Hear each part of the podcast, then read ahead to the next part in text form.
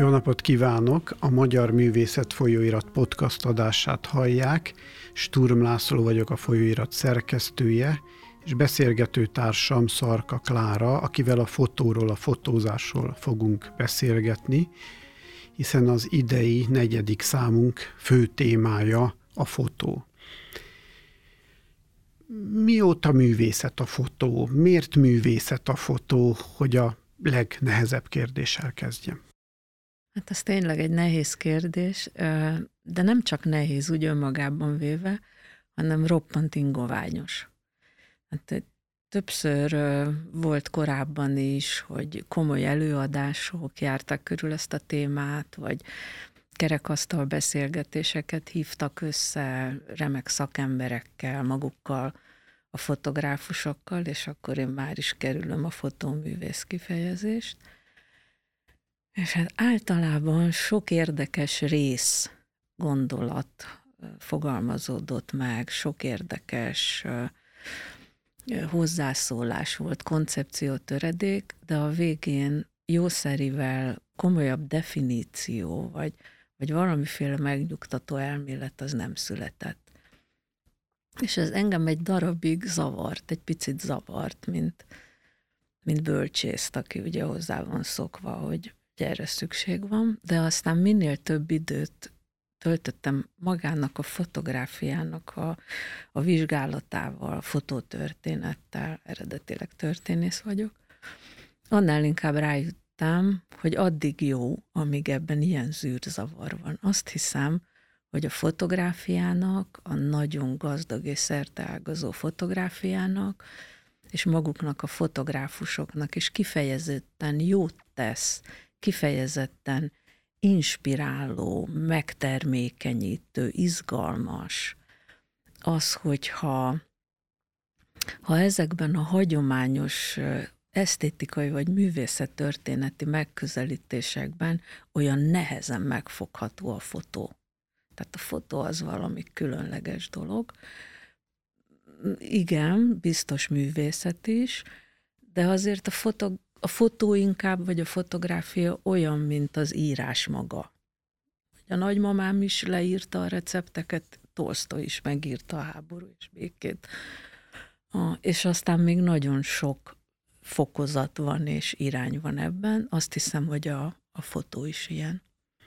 Igen, mert éppen ez a problémám nekem is, hogy művészet, nem művészet. Egy könnyű művészet úgy, hogy nagyon sok művészlélek, vagy aki vonzódna a művészethez, de hát se igazán kézügyessége, se mondjuk olyan témája, stílusa nincs, az kattintgat, és egyik majd csak jó lesz.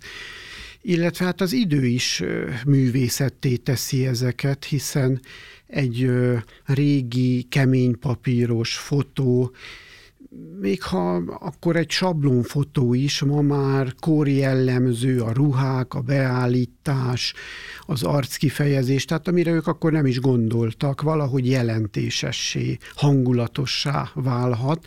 Persze ugyanígy van a nagymama receptjével, vagy egy levelével, abból is lehet szép irodalmat csinálni, de hát akkor ez ugyanaz az ingományos talaja, hogy mondta, hogy...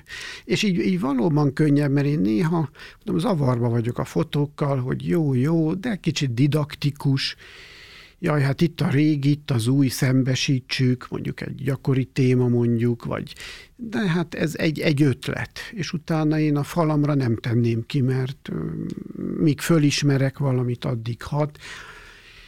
Vagy egyszer voltam egy sajtófotó ilyen kiállításon, ami szokott lenni, és néztem, mondom, megnézem, milyen ez, és nem lelkesített. Hát persze ezek szenzációk, nagy események, csak tényleg, hát mikor már ezt várja az ember, hát persze ilyenek a menekülő emberek, vagy ilyen, már mondjuk egy háborús, vagy valamilyen felvétel.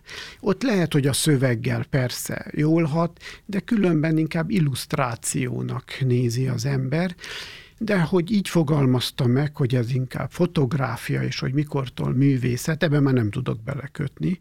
Úgyhogy akkor már is azt kérdezem, hogy a dokumentumfotózással is foglalkozik, Engem inkább ez izgat, hiszen egy fotó az mindenképpen dokumentum. Még egy ügyetlen fotóban is, még egy rossz filmben is sokszor az érték, hogy ott a háttérbe feltűnik egy üzlet, amiről azt mondjuk 20 év múlva jé, az felismered, ha egy olyan rész vagy, milyen tipikus, vagy ezek az autók, valami olyan van a háttérbe véletlenül, ami aztán jelentést kap. Mint mondjuk a nagyszülők levelei esetleg, ahogy mondtam, vagy a régi fényképek.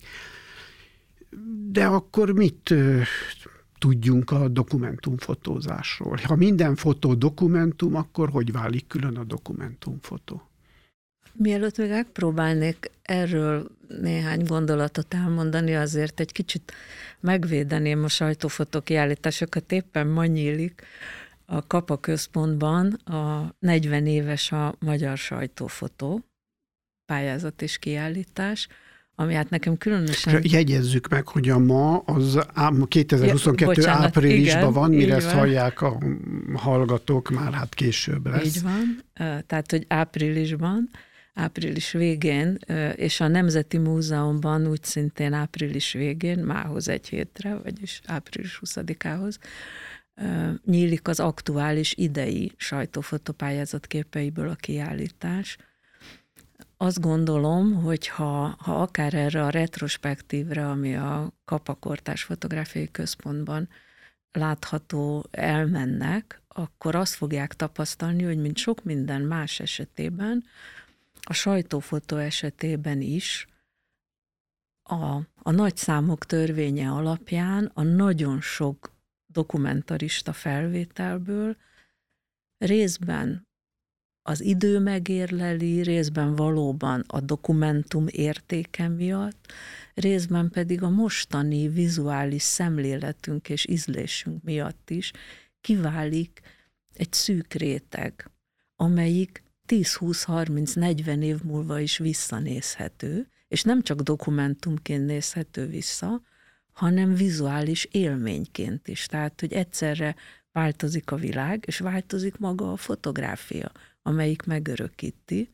Úgyhogy azt hiszem, hogy ez igaz, hogy pont emiatt, az ingoványossága miatt, vagy nagyon is átjárható határai miatt tényleg úgy van, ahogy mondja, hogy sokan bátrabban fognak bele a fotografálásba, és hát ma meg már, mikor ott van mindenkinek a farzsebébe, vagy a retiküljébe egy viszonylag jó minőségű kamera a telefonjába, akkor meg különösen.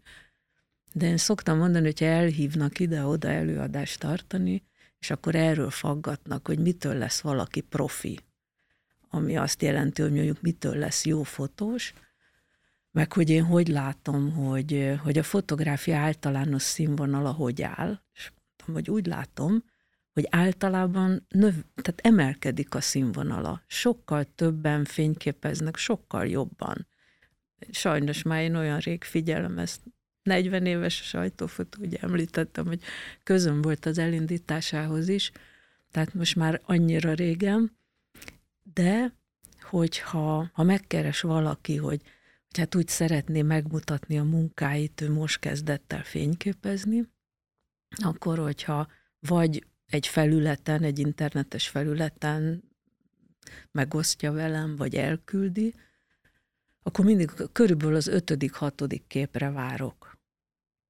Mert egy jó bárkinél megszületett, még 2-3. A 4 az már nehezebben, az 5.-nél, hogyha nem egy tudatos alkotó, nem egy nagyon igényes ember, akkor az 5.-nél már a színvonal elkezd zuhanni, és belekeveredik mindenféle kevésbé jó, ízléstelen, gicses, ilyen-olyan dolog. Tehát a helyzet úgy áll, hogy sokkal több a jobb kép, illetve mondhatnám azt, hogy kevesebb a fájóan rossz, ami azért jellemző volt korábban, de az igazán jó kép, az igazán értékes kép, és megint kerülöm a művészi szót, az körülbelül ugyanannyi, mint annak idején. Csak egy sokkal nagyobb adagból kell, vagy érdemes kiválasztani. és mitől lesz egy kép fájóan rossz vagy gicses. Én nem nagyon értek a fényképezéshez, technikai okokból is, meg valahogy lusta is vagyok, úgyhogy teljesen kívülállóként kérdezem.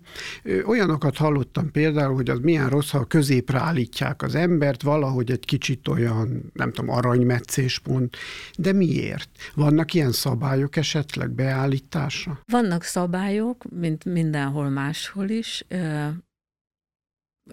Én tanítok is, tehát fotóról tanítok, mert én sem vagyok fotográfus. Én nem lustaságból, hanem azért, mert nagyon hamar túl sok jó fotográfust megismertem, és rájöttem, hogy ez egy komoly dolog. Komolytalanul meg minek csinálni. Úgyhogy inkább okoskodok róla, meg a történetével foglalkozom. Szóval vannak szabályok, amiket folyamatosan fölrúgnak. Természetesen, nagyon helyesen. Van klasszikus szemlélet, klasszikus stílusjegyek, most már a fotó majdnem 200 éves lesz mindjárt.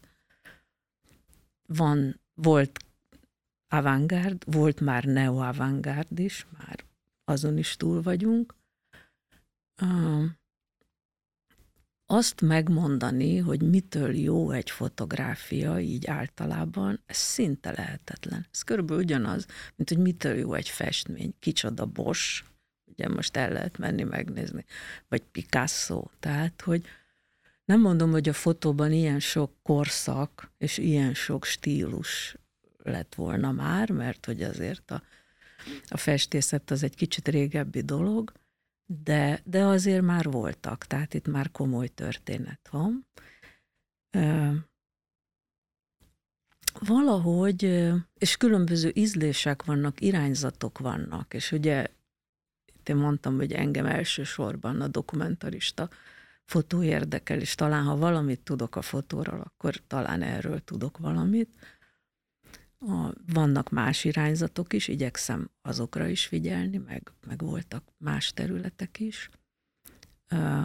De hát lényegében úgy szokott lenni, hogy bármilyen ízlésű, érdeklődésű, kötődésű, szerkesztő, fotós, elméleti ember, hogyha megmutatnak neki egy képhalmazt, és azt mondják, hogy most ne azt válaszd ki, ami az neked legjobban tetszik, vagy ízlésed, hanem amiről azt gondolod, hogy az értékes és nem fájóan rossz, akkor ugyanazt fogjuk kiválasztani. Tehát valami mégiscsak lehet, és valószínűleg mégiscsak egy bonyolult szabályrendszer lehet, és ugyanúgy azt hiszem, mint más művészeti ágokban, amelyik elég koherens, és őszintén megfelel a saját szabályainak, és tud valamilyen élményt nyújtani, ami akár újdonság, vagy a régi dolgokra való másféle ráismerés, stb. Akkor az már valószínűleg hordoz értéket.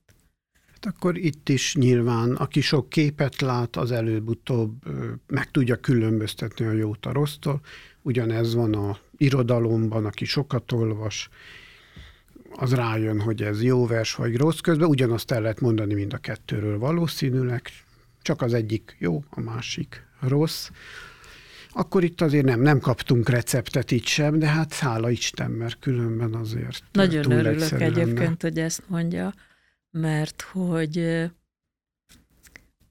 az a tapasztalatom különösen értelmiségieknél, különösen más művészeti ágakkal foglalkozóknál, hogy vagy túlzottan föl, vagy túlzottan leértékelik a fotográfiát és a fotózást. Vagy hát régen azt szokták, hogy a fotós fiúk kattogtatnak.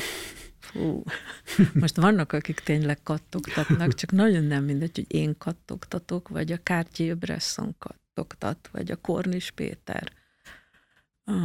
Ez az egyik véglet, a másik véglet, amelyik és ezt egyébként még a fotóval foglalkozó, vagy az az iránt komolyan érdeklődő embereknél, akik tanulni szeretnének, fejlődni szeretnének, és megtapasztalom, hogy pontosan emiatt a médium bonyolultsága miatt filozófiai megközelítésekig jutnak el, és ez megbékjózza őket egy kicsit, mert ugyan a fotó tényleg egy hihetetlenül érdekes dolog, és hát remek esszék születtek róla, tanulmányok is, minél mélyebbek akartak lenni, azt hiszem, annál kevésbé voltak érdekesek,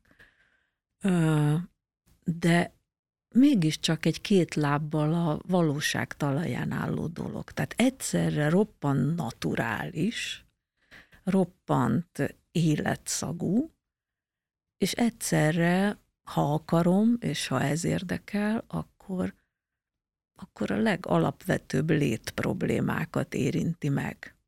Csak ahhoz, hogy azt hiszem, hogy meg tudjuk ítélni a fotókat, hogy komolyan foglalkozni tudjunk velük, nem javalt a füveskönyv szerint nagyon mélyen a létkérdések felé elmenni. Igen, hát ez ma messze minden művészeti ágban van, ez a túlelméleti, elmondom ugyanazt az elméleti alapállást, és akkor értek hozzá, igen, ez, de talán múlóban ebben is reménykedünk. Persze, hogy mi váltja föl, azt még nem igazán látom.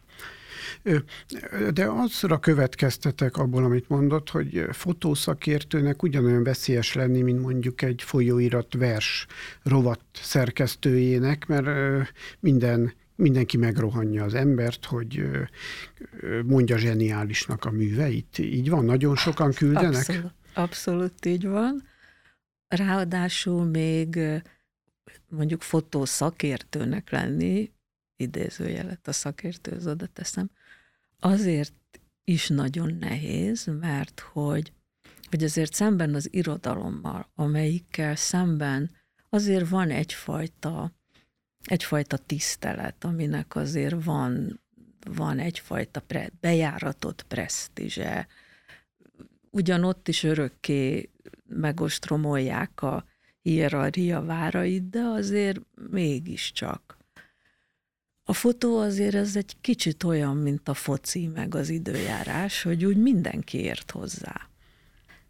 Ugye, amiről beszél, hogy megrohamozzák, tehát azt ugye mindenhol így van, hogy az igyekvő dilettáns nem lehet megállítani, tehát hogy egyszer még egy kedves ismerősömmel beszélgettünk még réges-rég az analóg időszakban, lehet, hogy valamikor 90-es évek elején, és akkor szóba kerültek az igyekvő dilettánsok, és a dilettánst most egy kicsit pejoratíve mondom, és akkor ő kifakadt ellene, mert egy fotográfiai folyóiratot szerkesztett úgy szintén, és hogy már elege van, és hogy már az agyára megy.